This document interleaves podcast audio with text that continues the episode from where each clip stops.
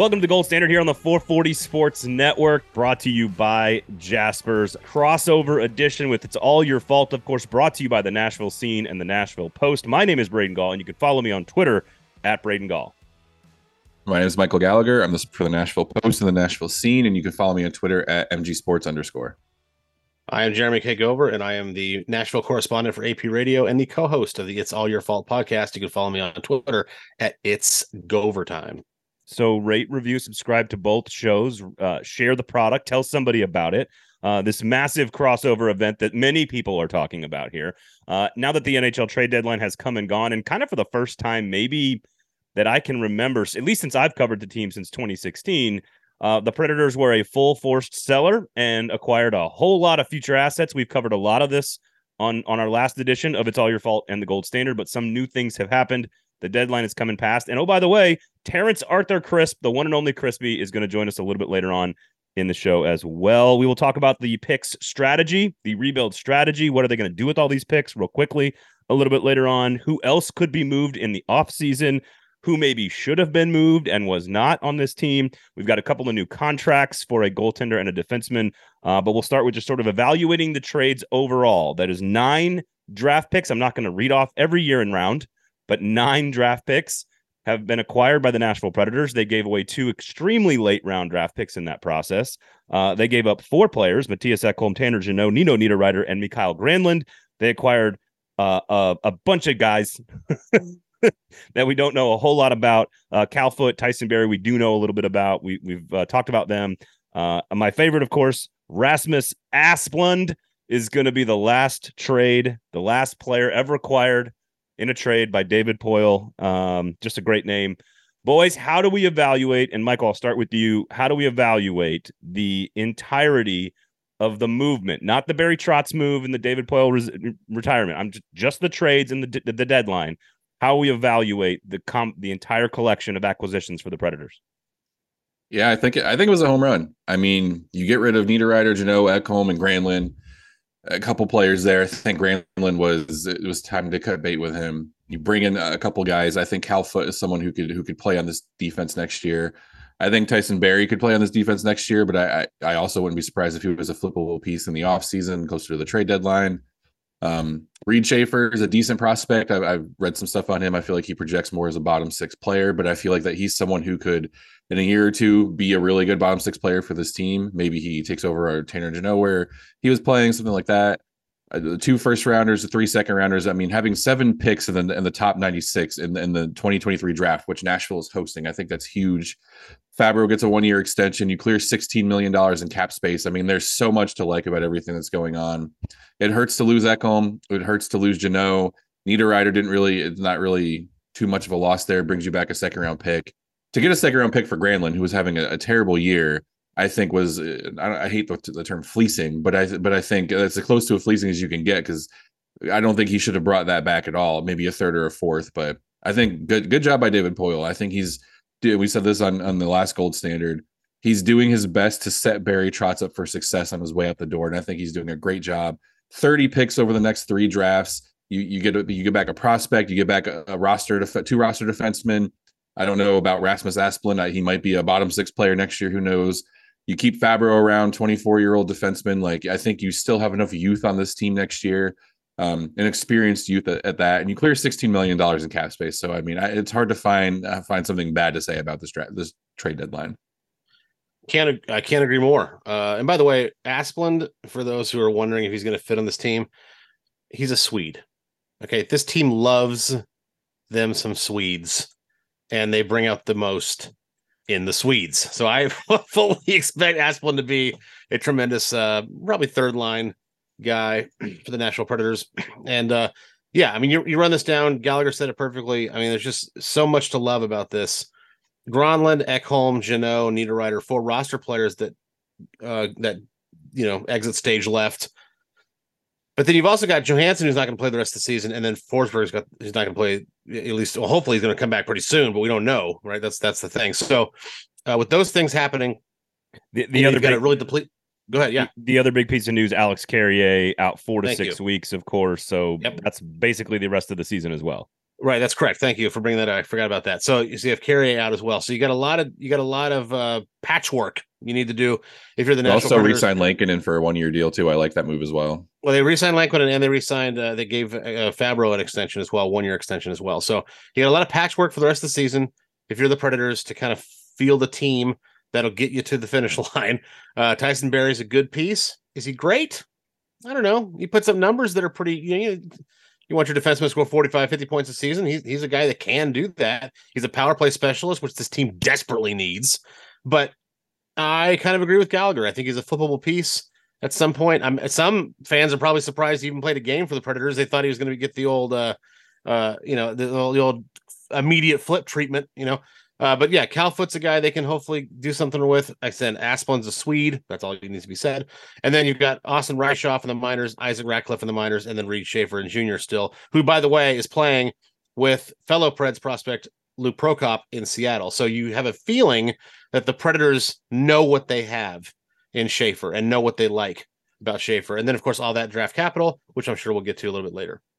Yeah, the, the draft stuff is is kind of it's more about what are you going to do with it because we kind of know what it Yes. is. Like you got 13 picks in the draft in your home city.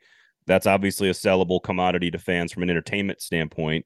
Uh, you also have, if my math is correct, and you guys can correct me if I'm wrong here, you now have five first round picks over the next three years, and you have six second round picks over the next three years. You have, and then you have five third round picks over the next three years. So a lot of high level capital. Don't screw it up is, is obviously the message to Barry to Barry Trotz because you can certainly do that. Um, Honestly, we'll- you could package all of those to try to entice whoever gets the first round pick Right. this year to try and get Connor Bedard. So Well, and I, I think you can might I think you might be able to get the second pick. I don't know if you're gonna be able to get the first pick, but we'll talk about that strategy coming up in just a second. Um, I, I just think overall it's hard to argue with the strategy here. I do want to know what you guys think about David Poile saying, look, I th- basically I'm paraphrasing here, but at the press conference on Friday, basically saying, look, I still think we're going to be a pretty competitive team next year. And I'm curious how you two reacted when you heard that phrase from him. I agree.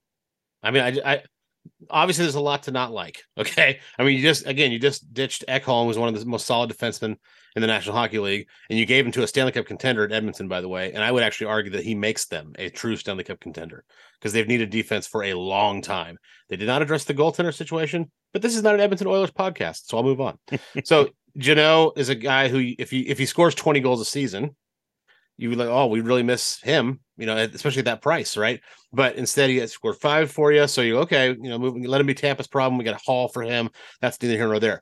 Niederreiter's a guy who, you know, again, he's 20 goal guy. That's exactly what he was. And then Granlund, when he's at his best, is a 60 point player, and he was not that this season. So the thing for me, I think, is there's still enough pieces. Roman Josi's a Norris Trophy candidate defenseman. Saros is a Vezina Trophy candidate goalie, and then you have a a proven winner in Ryan McDonagh, who apparently wants to stay here. We haven't even talked about that yet. I thought for sure he'd be gone because he did not sign up for this.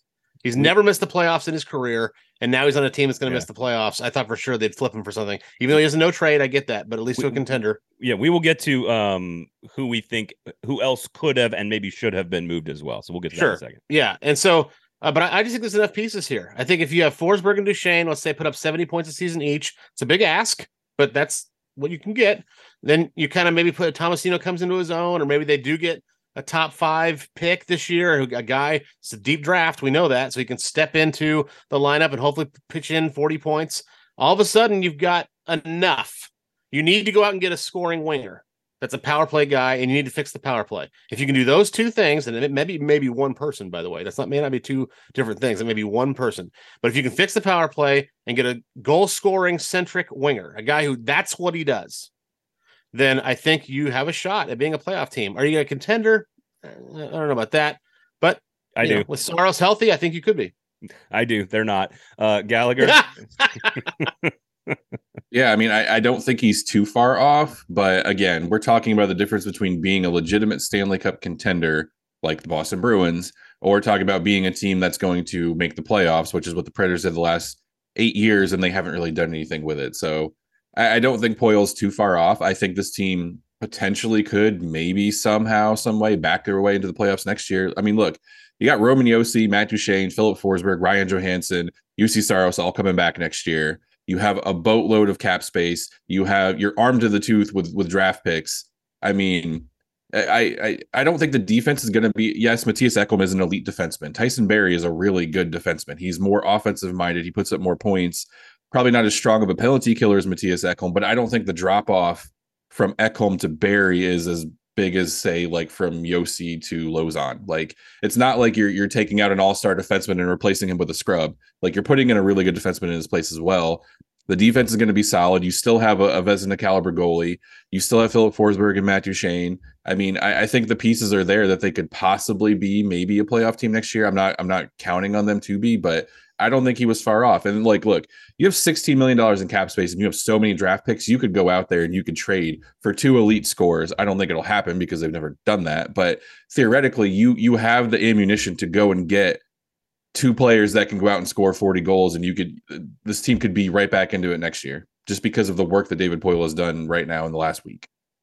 Most teams that are truly rebuilding don't have a Vezina, cal- a Vezina caliber goaltender or a Norris Trophy caliber defenseman that actually plays defense. By the way, not like a Carlson. So those two things alone give them a shot. That's my point. Oh, and I agree that comp- it depends on how you define competitive. If defining competitive sure. is 500, which means you're in most of the games that you play on any given night, then sure, I'm fine with him saying that. I think they're a 500 hockey team. I don't think they make the playoffs, but I do I do think if all things break perfectly right and some of the young pieces develop, could they could they be battling for a playoff spot? Sure. Um, I also will point out that most teams that tank and then eventually win cups also have Connor Bedards. so yeah. so so drafting 14th for the next three years ain't going to get it done. That's not the right. point of the, selling off the pieces. Is the point is to get some p- players that are of next level caliber, and that's what they've got to go out and try to do. And again, we'll get to that strategy here. So, and I do still, I think how competitive they are next year also will depend on who the head coach is. Great point. Yep that that is uh, that is extremely valid. Okay, so we we've already Tyson Barrie. I'm surprised did not get moved. I'm I'm one of the guys that like I saw the tweet about his bag being missing. I was like, oh, he's gone. Um, and, and, and uh, which I'm fine with. But again, four and a half, all you save there is like one and a half million dollars. So I, yeah. it's like the cap space isn't exactly the reason you make the move. You get all the extra picks and then you flip him for some more assets potentially. Uh, but he does help you win if you want to keep him around. Um, I think I think Poile knew what Tyson Barrie's market was based off of the calls and conversations he's, he's having now in the offseason. I think he has a good idea of what he can get for him. So that that's the key here. Who should have been moved? Because we already mentioned Ryan McDonagh, who has the full no movement clause. Surprising, maybe that he decided, yeah, sure, I'm fine with staying here, or maybe there weren't enough takers for a guy who's played as many games as he has. Um, he's a diminishing asset moving forward. There's no question about that. Um, I, I don't know. What do you guys think? I, I actually really uh, like re-signing Fabbro and not moving him. I never really liked the idea of moving him after watching him develop this year. I thought this is a clearly a guy that's that's grown over the last three seasons, and and at that price point, he's a top four blue liner for this team next year. So um, I, I'm I'm good with them keeping Fabbro and resigning him. I would have liked to have seen Barrie get moved, maybe somebody else, but I'm not sure what else they have to trade uh, other than Saros, which is the big discussion here. And and if you guys want to take this into the offseason and, and project what you think could happen in the offseason, if they're going to do some more trading before the draft, which is a possibility. You can go there if you want. I, Saros is basically David Poile said Juuse Saros was off limits. Um, I understand both sides of the argument. I understand if you want Connor Bedard, you probably have to trade Juuse Saros, and then and then hope that Askarov can fill that void in two years. And you're probably going to have bad hockey for a couple of years. But I also understand keeping him because then it feels like you're more competitive right away. So I, where do you guys stand on keeping Saros and keeping some of the other guys? Yeah, I think, and, and Barry Trotz said this uh, on Monday at his presser. David Poile has has been hesitant to use the word rebuild, even though it looks like they are in a rebuild. They, I think, they're still in denial about what a rebuild actually is. Barry Trotz said that they're resetting, they're collecting assets. So I, I don't. I think if you trade Saros, that's a clear waving of the white flag of like we're going for Connor Bedard and we're going hard. I don't think. I think they're both too prideful to do that. So maybe in the offseason, you get the right offer for Juuse Saros and that trade happens. But it, it, seems like for now, Saros is staying on the team. He's not going anywhere. It, it, sounded like David Poile said the untouchables were Roman Josi, and Juuse Saros, and obviously Filip Forsberg because he has no movement clause.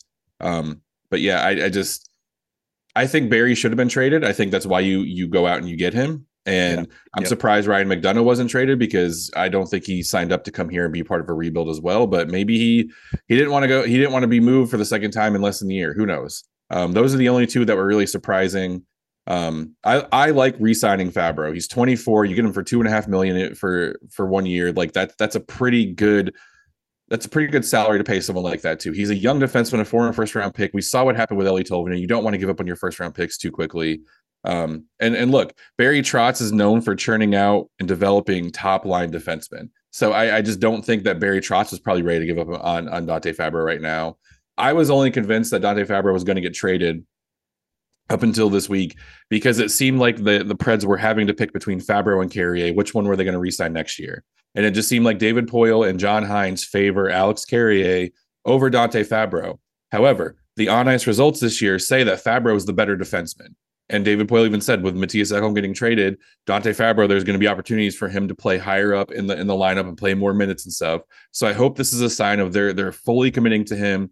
He's here through the end of next year. Hopefully, and I and I we keep going back to this, but you get the right you get the right coach in here. You get a Phil Housley or you get a defensive minded coach that knows how to coach defense and power play and penalty kill and, and everything properly.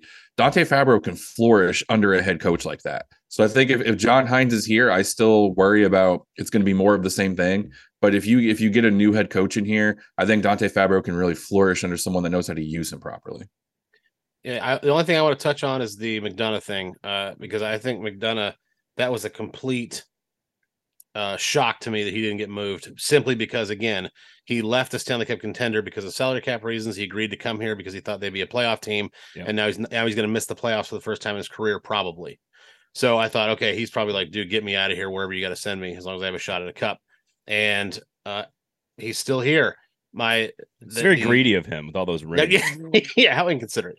This the second thing though about that same thing is that from the from Trotz's press conference, right from that moment, he was pumping McDonagh's tires. Like, you need a winner. That guy's a serial winner. Yeah. You need guys like McDonagh like uh, you know and so at that point i was like well maybe he's not going to get moved because he's i mean he is really like i want you in my ranks when i take over this team full time this summer and so you know we'll see how it goes but ryan mcdonagh is the only surprise i, I mean carrier fabbro josi mcdonagh barrie lauzon it's not a terrible six no six you could definitely do cord. you could have a worse you could do you could do a lot sure. worse um, yeah. so here's my here's my question. The other, especially the other with thing, how good Josi and McDonagh play together, if yeah. they keep that pairing together next year too. So I the other thing is Fabbro's contract is now still extremely tradable next year. Kevin Lankinen's contract is extremely tradable next year. Um, I do have a question about uh, for, for you guys if we can. So it's they they could go even further down this road now. And you Gover, you might be the one to ask about this. If I am trading Juuse Saros, I needed to be guaranteed for a top two pick, not a oh, not, sure. not not potential. So here's my question: when they when when they do the lottery, can you trade Juuse Saros after they've done the lottery to one of the two teams? Like, can you do that to? Yeah, why like, not? I'm, I'm assuming that that's how the timeline works. That you, the Predators, would find out who the top two picks are because apparently those two guys, Bedard and the uh and the other guy, are are above everybody else. It, it would have, I would have to be guaranteed that I'm getting one of those two guys if I'm moving Juuse Saros, and I think if if you can do that, then I I'm okay with them going even further down the the the rabbit hole of the sell off. I don't think that's the question. I think I, I, think the second they have the lottery and they go, okay, it's Chicago and Arizona, I was, you know, whatever, Columbus, whatever. I, th- I, think that's when you go, okay, you, you make specific calls and be like, okay, are you yep. interested in Juuse Saros for that pick? I think that was, uh, I think that's the best case scenario for them because, again, as I said earlier, teams that really rebuild don't have that cal- don't have that top five league wide goaltender in net, right?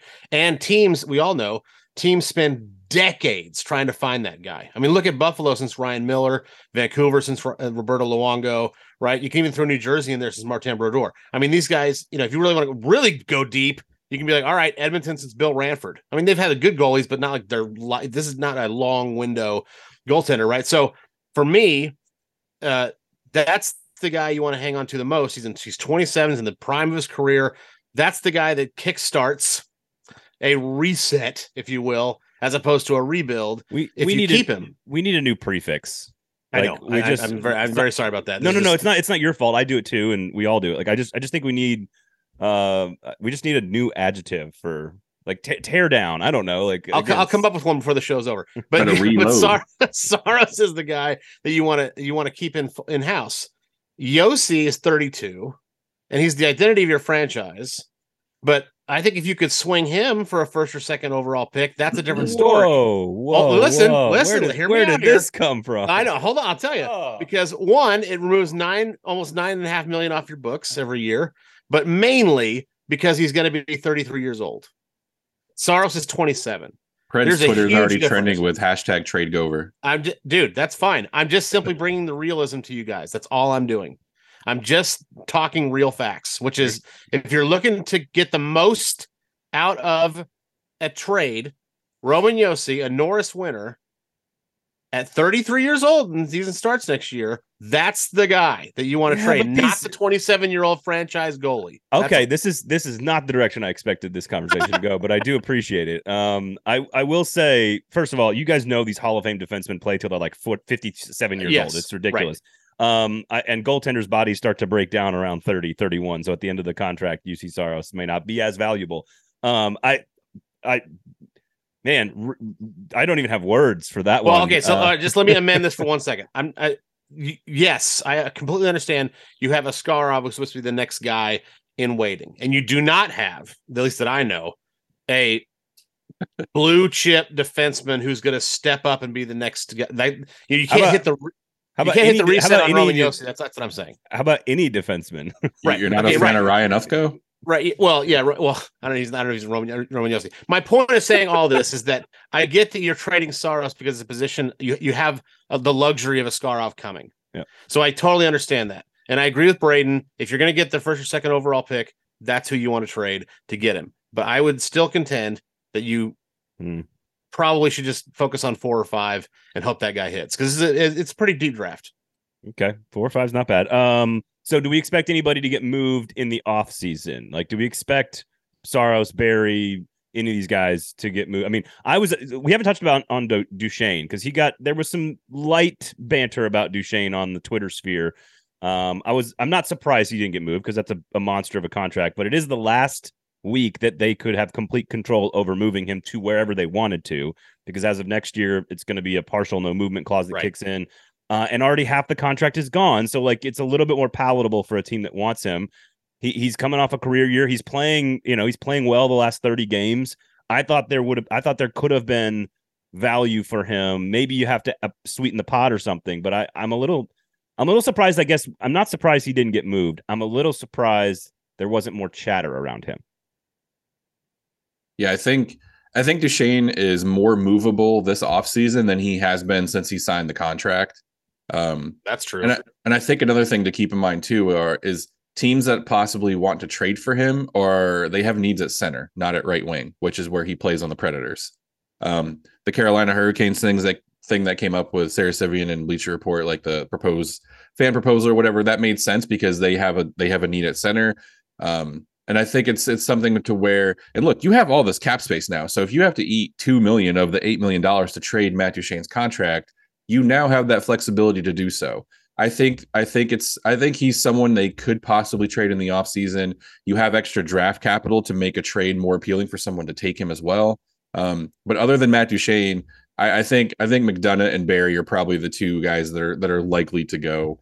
Saros is a possibility. I just I just don't see it because David Poile loves Juuse Saros. Barry Trotz raved about him in, in his presser on Monday, and he said, "Look, Askarov is probably about two years away. I, I don't think that they're willing to go through two years of really terrible hockey trading Juuse Saros. Even if it brings you back Connor Bedard, I don't think they're willing to go through that just to get to Askarov in two years.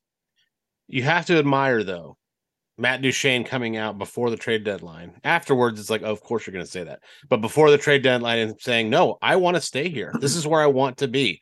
That's that's a big deal coming from a guy who has been chasing a cup pretty much his whole well, actually not pretty much his entire career. He's been on some bad teams, you know, for he's only advanced past the first round once. For a guy to look around, see what's going on here at 32 years old, and say, No, I still really want to be here. This is where I want to be. That that's that's leadership, actually. It's it's leadership, but also who's going to clean all of his Airbnbs on Mondays and Tuesdays if he's if he's in you know Carolina or whatever. So um, there's that to consider. I will. I am curious. I'd love to get like a sports doctor on about Juuse Saros being the like. Is there value to his size from a longevity standpoint that maybe doesn't exist for these six five 230 pounders that like like again like Pekka those guys tend to get hurt a little bit more their bodies when you're bigger tend to break down a little bit quicker I'm, i'd be curious to, to know if like some of these sports analytics health people say look saros actually has a longer shelf life in net because of his size and because he's more about quickness and and and skill rather than just just being huge. And so I, I don't know. Maybe that's just something to consider.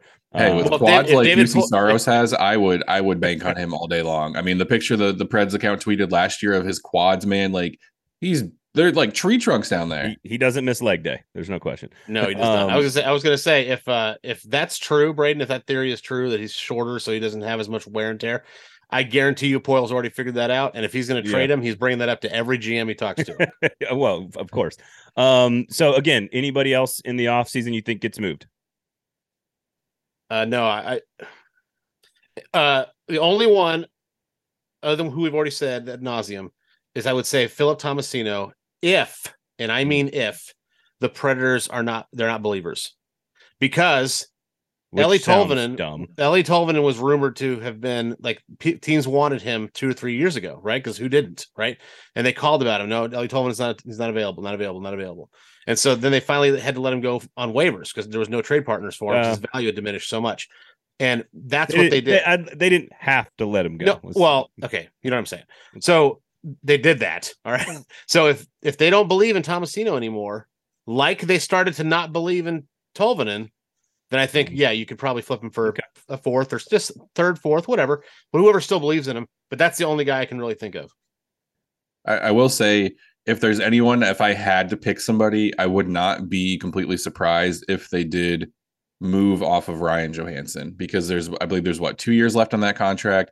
Maybe you eat some salary, A buyout, maybe. him. A buyout, yeah. There, there's possibilities there because you're pretty well set at center. You have Parssinen, you have Cody Glass, Tommy Novak looks like he's he's a bottom six center. Um, Yeah. I think Rasmus Asplund they just traded for, he's a center. Like you have options there. So Colton, maybe you move Duchene Colton back to center. Colton Sissons under contract for 14 more years. So that's yeah, good. I mean you you have plenty of center depth right now. And if you bring Fedor Sve- Svechkov over uh, from Russia, maybe you give him a year in Milwaukee, he could be ready in two years. Like I think getting getting Johansen's contract off the books is something I would not be surprised if it happens this this season. However, Johansson is a playoff guy, but Yeah. if they're not going to make the playoffs, there's no Yeah. reason to keep him. I honestly, that- so that's a that's a really good point, Gover. Um, I I I the, I agree that there's lots of depth. I don't know what the quality is yet in terms of number one and number two. Um, Well, right now, if if you if again if you get a better head coach in here, even even if you even if it's John Hynes next year, Cody Glass looks like he's a top six center. Juuso Parson looks like he's a top six center. You But- you kind of you have to if you're in a rebuild, whatever reset, whatever you want to call it, you have to bank on them continuing to look like the potential that they've shown. So No, I, and I agree. If you're gonna, if you're okay with another bad year of hockey, then yeah, I'm fine with Glass and Parssinen as your top two centers. I'm fine. I'm fine with that. I mean, Duchene can play center if you need him to as well. So they, they've got options there. I just don't. I think the key is to not be.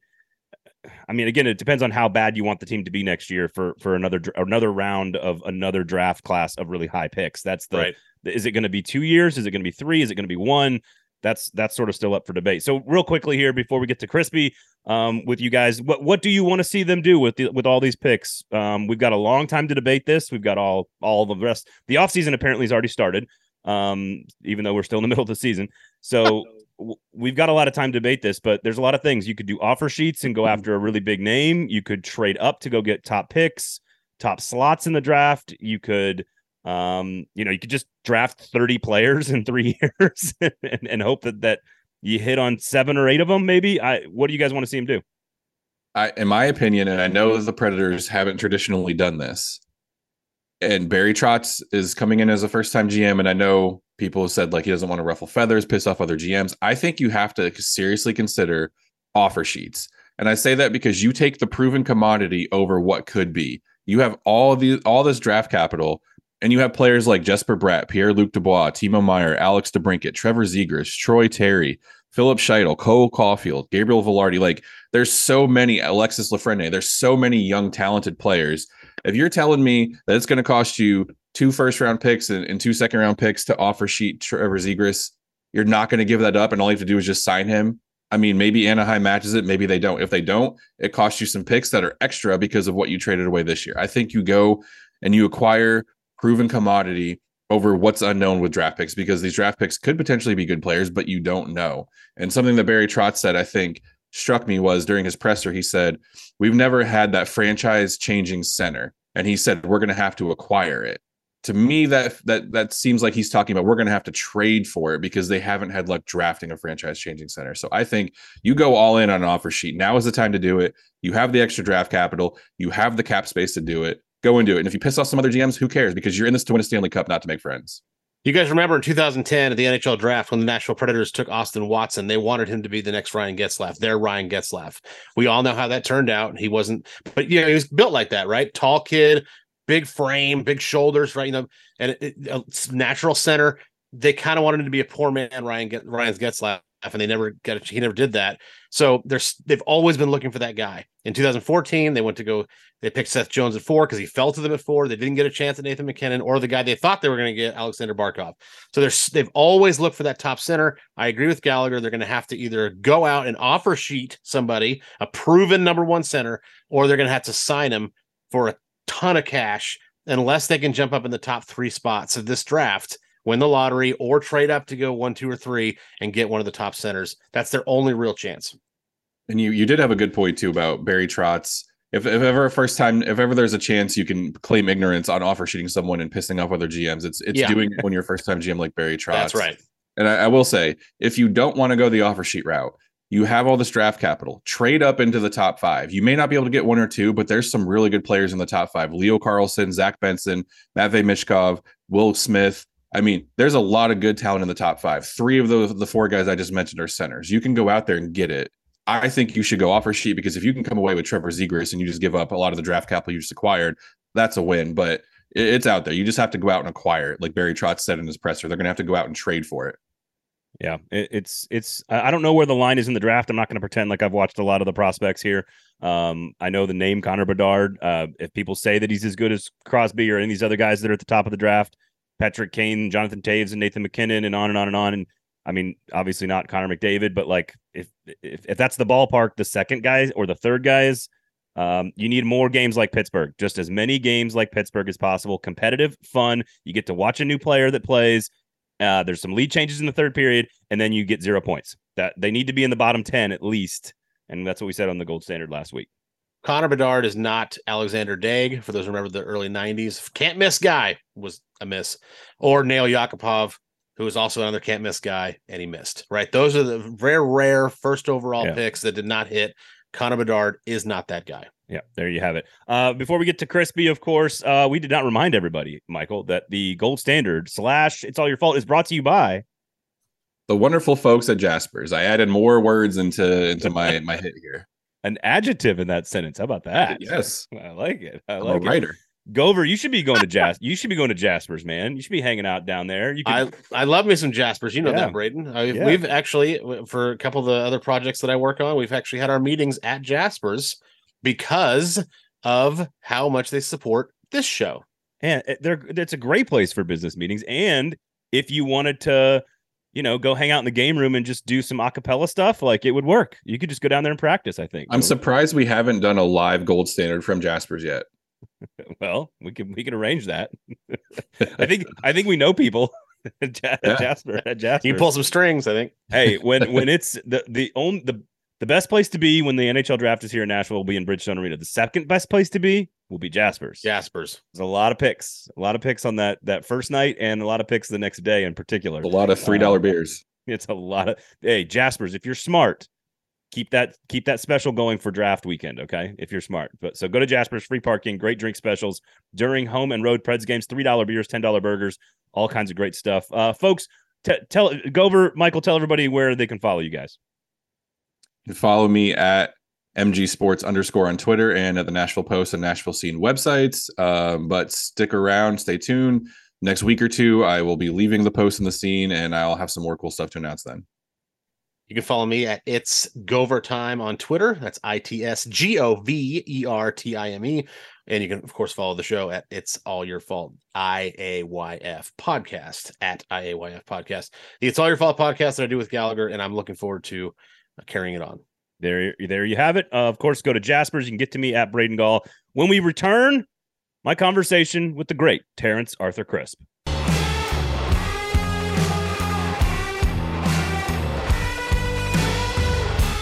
Welcome to a special edition of the Gold Standard, of course, here on the 440 Sports Network, brought to you by Jaspers. My name is Braden Gall, joined today by the one and only Crispy, as David Poile said in his retirement press conference, even though he's still like madly at work right now.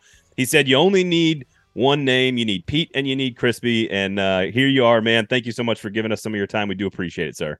Hey, my pleasure. Always fun to join you, Braden. um, all right. Well, I'm going to take you way back here. Okay. I I want I want you to tell me about the first moment you met David Poile? Just what what were your imp- do you remember any impressions, anything at all that stand out about the first day, the first time you met David Poile?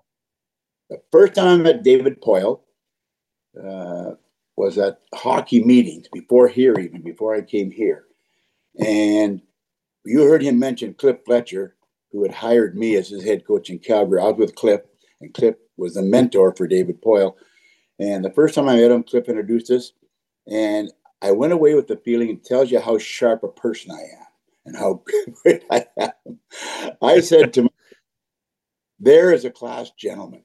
Like he just showed class. Back then, David was one of these ones when you met him, you just knew that here was a young man that had confidence in himself and where he was going and what he was going to do. And from then on, when I met him here, and for the next 24 years up to today, nothing has changed that breed. David Poile to me is, and I add the, the one more letter to that, word to that, first class, always.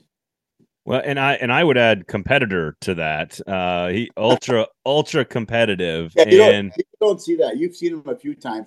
Uh, he always looks calm, and he, but I've heard a few meetings too where David says, "No, I can roll the sleeves up and go with the best of them. Well, and that's kind of the perspective I'd love you to offer here because you know you obviously were charged with a unique role when Nashville come not hockey comes to Nashville, and you it's been well documented. But but David Poile again, he has sort of this mild mannered, sort of not not even soft spoken, but just sort of very calm exterior that he presents to almost everybody at all times, but he is extremely competitive if you ever have gotten to know him. Can you give us some insight, tell the fans about what he's like behind closed doors with some of those meetings with the whether it's the coaching staff or the players or you know even just front, front office hockey ops like give give people a sense of how he sort of functions in those situations where the competitive nature comes out. Okay, I've I've been in very few ones with David was was right down to the nitty gritty on it. Uh, but I have talked to a lot of guys who have been on these meetings with David, and as you just said, David starts the meetings and everything is mild and calm, and he makes sure that everybody has has their say. If there's four guys, three coaches, two whatever it is, players, they have their full say before David Poile interrupts, before he uh, interjects anything.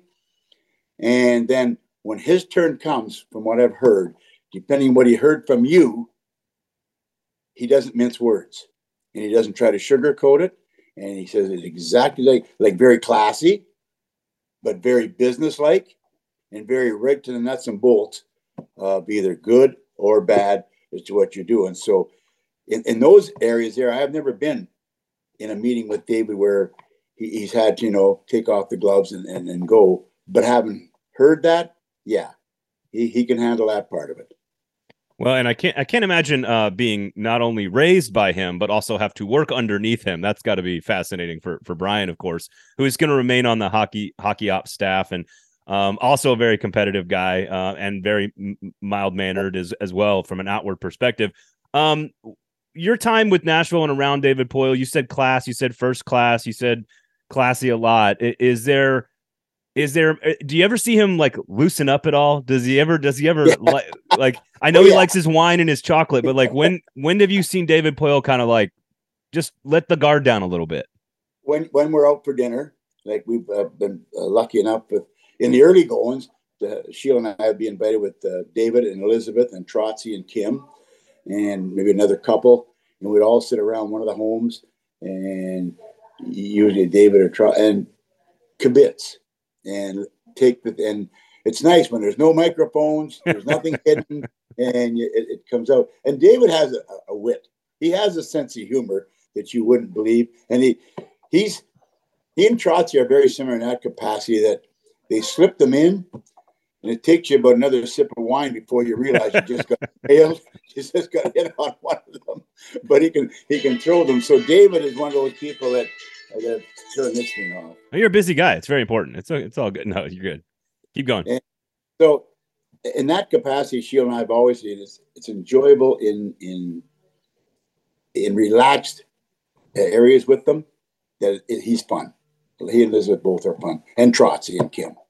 Well, and it's funny. Like I don't know about you, but I got the sense that like I know he's busy right now in the throes of like re, you know trying to set Trotz up in the in the best situation possible to give him the most ammunition to be to build a good roster moving forward to take over for him.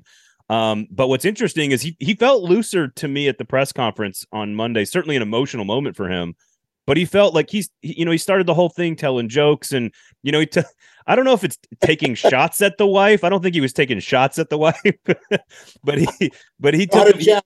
You know, Elizabeth, if he did, he's going to pay for it. yes, as he, as he said, uh, he's made every major decision in the marriage, and yet and they've yet to make one of those. So, uh, which, which which is exactly right. Um, what what is you you've changed roles, right? You went into coaching and, and you've gone into broadcasting. What is it about being a really good, high quality coach, the way Barry Trotz has been? What what translates, in your opinion, into the front office, and what and, and what does he need to learn? Probably he's when you're a coach, you're you're the only person closer to you than a team when you're coaching is the trainer. Believe me, and you weren't waiting that for that one, were you? Gotcha. Okay. Not the owners. It's not the GM. It's the coach, and then the trainer's closer than the coach because he lives with them every day. So as a coach, you're through there, you learn all of the ins and outs of how they're thinking. How they, and like I said, trainers are great because they're a good source of information, but but not a snitch. They don't want to squeal on the guys. They just want you to make sure that he says, Coach, maybe we nip something in the bud, whatever. And a coach goes at, and I was thinking, sitting there watching, thinking, Trotzy's done it all. Like when David come on that, and you mentioned what David, you know what I think what David was? It was like you took a piano off his shoulders yesterday. It's out. It's there. People mm-hmm. can quit screaming at it and doing this Twitter and doing all this stuff that irritates me. And he and he had his say finally. Listen, I've had a wonderful run. We have discussed this. We have been over this, not just last week, not just two weeks ago. We've been talking about this with the owners and, and Trotzy himself. And I think it was a big relief for both David and his wife and family to set this straight. And then when Trotzy came on the stage with them, it was like Disneyland. It was like unique, like you told me. I said, I'm sitting there thinking, my goodness, 25 years ago, David Poile hired Trotzy, an unknown, I shouldn't say unknown, but he was a rookie head coach in the NHL. And David went once against a lot of people that tried to convince him otherwise, as he mentioned. Look at the success, success they had. And now I'm thinking, okay, David hires Trotzy. Then David fires Trotzy. and then David hires Trotzy again, and they're back to where they started 25 years ago. You couldn't you couldn't script this any better, or, or if you put that out there, people say, "Yeah, you're telling a pretty good story about it." So, and I was sitting just enjoying it so much, watching and listening to to Trotzy when it when he was up there saying, "Yeah, I'm new to the job. Yes, I am new to parts of this business, but no, I am not new to a lot of areas that the players, dressing rooms, what we not want, what the hockey end of it. And he was very clear to this point that, yeah, he knows he's going to need help. He said that's why David's going to stay on as a senior advisor. And he has Brian Poile, he has Scotty Nichols, he has Jeff Kealty. And, and you know, Barry, he will lean on them, he will use them. But I can tell you this Trotzy will be the boss. I think that's the question people have is is sort of uh, separation of powers here. But it sounds like from from everything that we've gathered that David Poile Poile's going to be around as long as people need him to be or want him to be. And in the short term, it, it feels like David feels like Barry Trotz is involved in at least being in and around what's taking place with the team right now, which is a whole lot of stuff because they're trading a lot of pieces away. They've got a ton of draft capital moving forward. Th- David Poile is giving Barry Trotz not only a lesson on the job, but he's giving him as much possible equity to in the future to go work and build whatever Barry Trotz's vision is of the team. Which I, I, I guess I'm curious. Do you think it's the same as as what he wants his team to be as a coach, or do you think it's different? Do you think it's changed? Like what? Oh, what, what does Barry Trotz's vision look you like? You don't change your attitude. You don't. You learn from it and you adjust to it. But when you look back over, Trotzy's been, been coaching now for how long? So that's not new to him. But walking into a dressing room, addressing players, judging players, estimating players, that's a, a given to Trotzy. The business end of it's what Trotzy will have to learn a little bit as they go, and he'll be smart enough to do it. But Trotzy, his his style will be whatever is presented to him. It's like I used to say, you put me up on the back of Secretariat, and I'm going to win you some money in the race. you give me a Mennonite plow horse, and I'm sorry, your money's going right down the ground where it is. So Trotzy knows talent. He knows what this team, he knows what this team is. He's Trotzy's been what, how many months now away from the Islanders in Nashville? He wasn't just sitting there twiddling his thumbs. He wasn't playing tiddlywinks. Trotzy watched almost, I bet you, every game. Knows that he knows this team almost by now in his mind as much as well as anybody. So you just you you yourself went through uh, the retirement thinking process, right? You have to contemplate things. You have to think through what your life's going to look like, and, and making a big decision like that. Um, obviously, Poile's going to stay on and be a little bit more active. And I mean, you're still around as well, Crispy. You're not going anywhere. But, but I, like, can you try to explain to people? Because like I asked some of his family, like, has he had any time at all to like be retrospective and introspective and think about his career? And they're like, no, dude, we got the trade deadline coming up in three days. Um, can you try to explain to someone what it's like to go through that process of thinking about the retirement? It sounds like David's been doing it for over a year now. Um, what what is that like for someone who has been in hockey for 60, 70, whatever number of years it is, all of a sudden to be kind of out of it? Like what how, how does that how do how do you go through that process? I, I'll, I can just go through my own. She and I talked about this, and she's been wanting for a couple years to retire. But in my mind, I'm thinking I'm leaving a family, the only family I've ever known in hockey. Like, yeah, really, honestly, our own family outside of it was there. But we, we've lived in a, you live in a sheltered bubble when you're there. Like from the, the day I was 16 and left home to play hockey for money, that's all I've ever known. And I'm stepping away from that now. I will not be doing what I was doing. And it's it's not fear, maybe it's apprehension.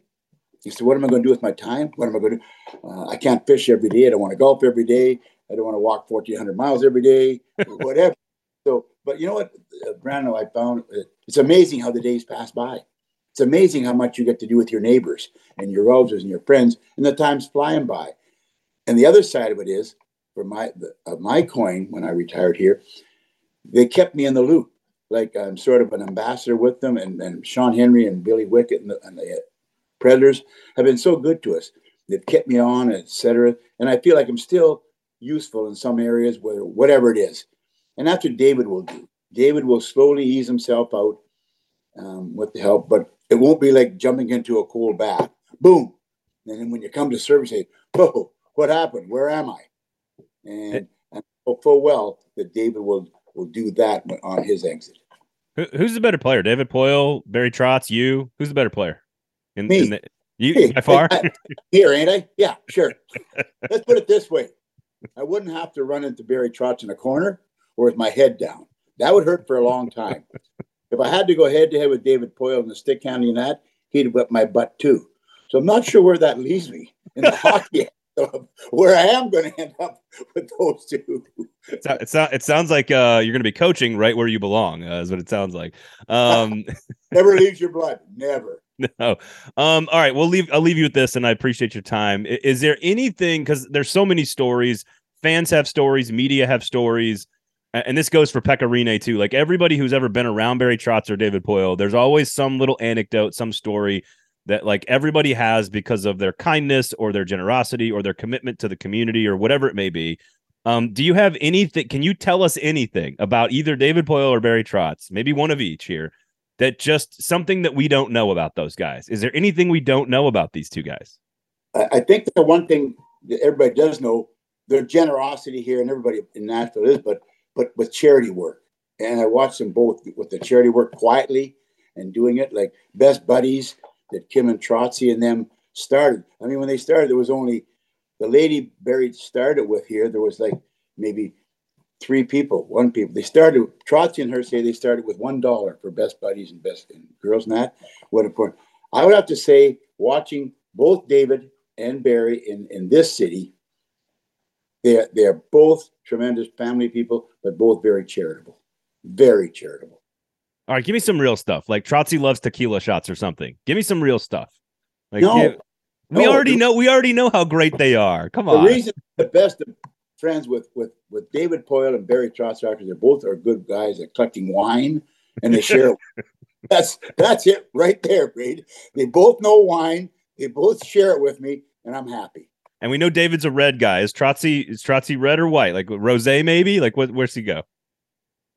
You tell him he's rosé. I'm not. Trotzy, he's like me. Is it there? We can drink it. I, I amen, brother. Amen. That's a that's a great that's a great place to end it. Um, I, I, I tell you what, one one more real quickly here as a coach and a player and a GM and all these other things. Um, what is it? What is it like inside a locker room right now, knowing that there's all this change going on above you? The the GM is changing. You got the deadline. You got players being moved. Can you get a sense of? Can you try to explain to people what it's like to actually be in a locker room, try to focus on your job, but but know that all this other stuff is happening? I, I could go back to myself as a player. It's apprehensive because unless you're one of the guns and the big gun, you know your name's up there. You know there's a target out there for somebody or whatever. And every day when when the day goes by, you say, "I survived another one." Now you're getting to where it's three or four. I got traded one year, one hour before the deadline. One hour before the, and it was a midnight deadline, by the way, back then. For some reason, I don't know who was scripting it, and I was in a in a in a pub in Detroit, the Lindell Club in Detroit. We just played there that night, and midnight that night was the trading deadline. And it was about, I think, oh, after the game, we were in there about quarter of eleven, and I was the one of the veterans of the team. I said, "Guys, great, we survived it. We don't have to move our family. We don't have to move our kids. We don't have to find a new house, schools, churches, doctors. We're here. We're, the rest of the I'm walking up to buy the round. I did buy a round periodically. And the, the phone rings. The phone rings. It's the bartender. Is there a crisp here? I said, Oh, no, no. I said, Yeah, me. A phone for you. I take the phone. It was a coach.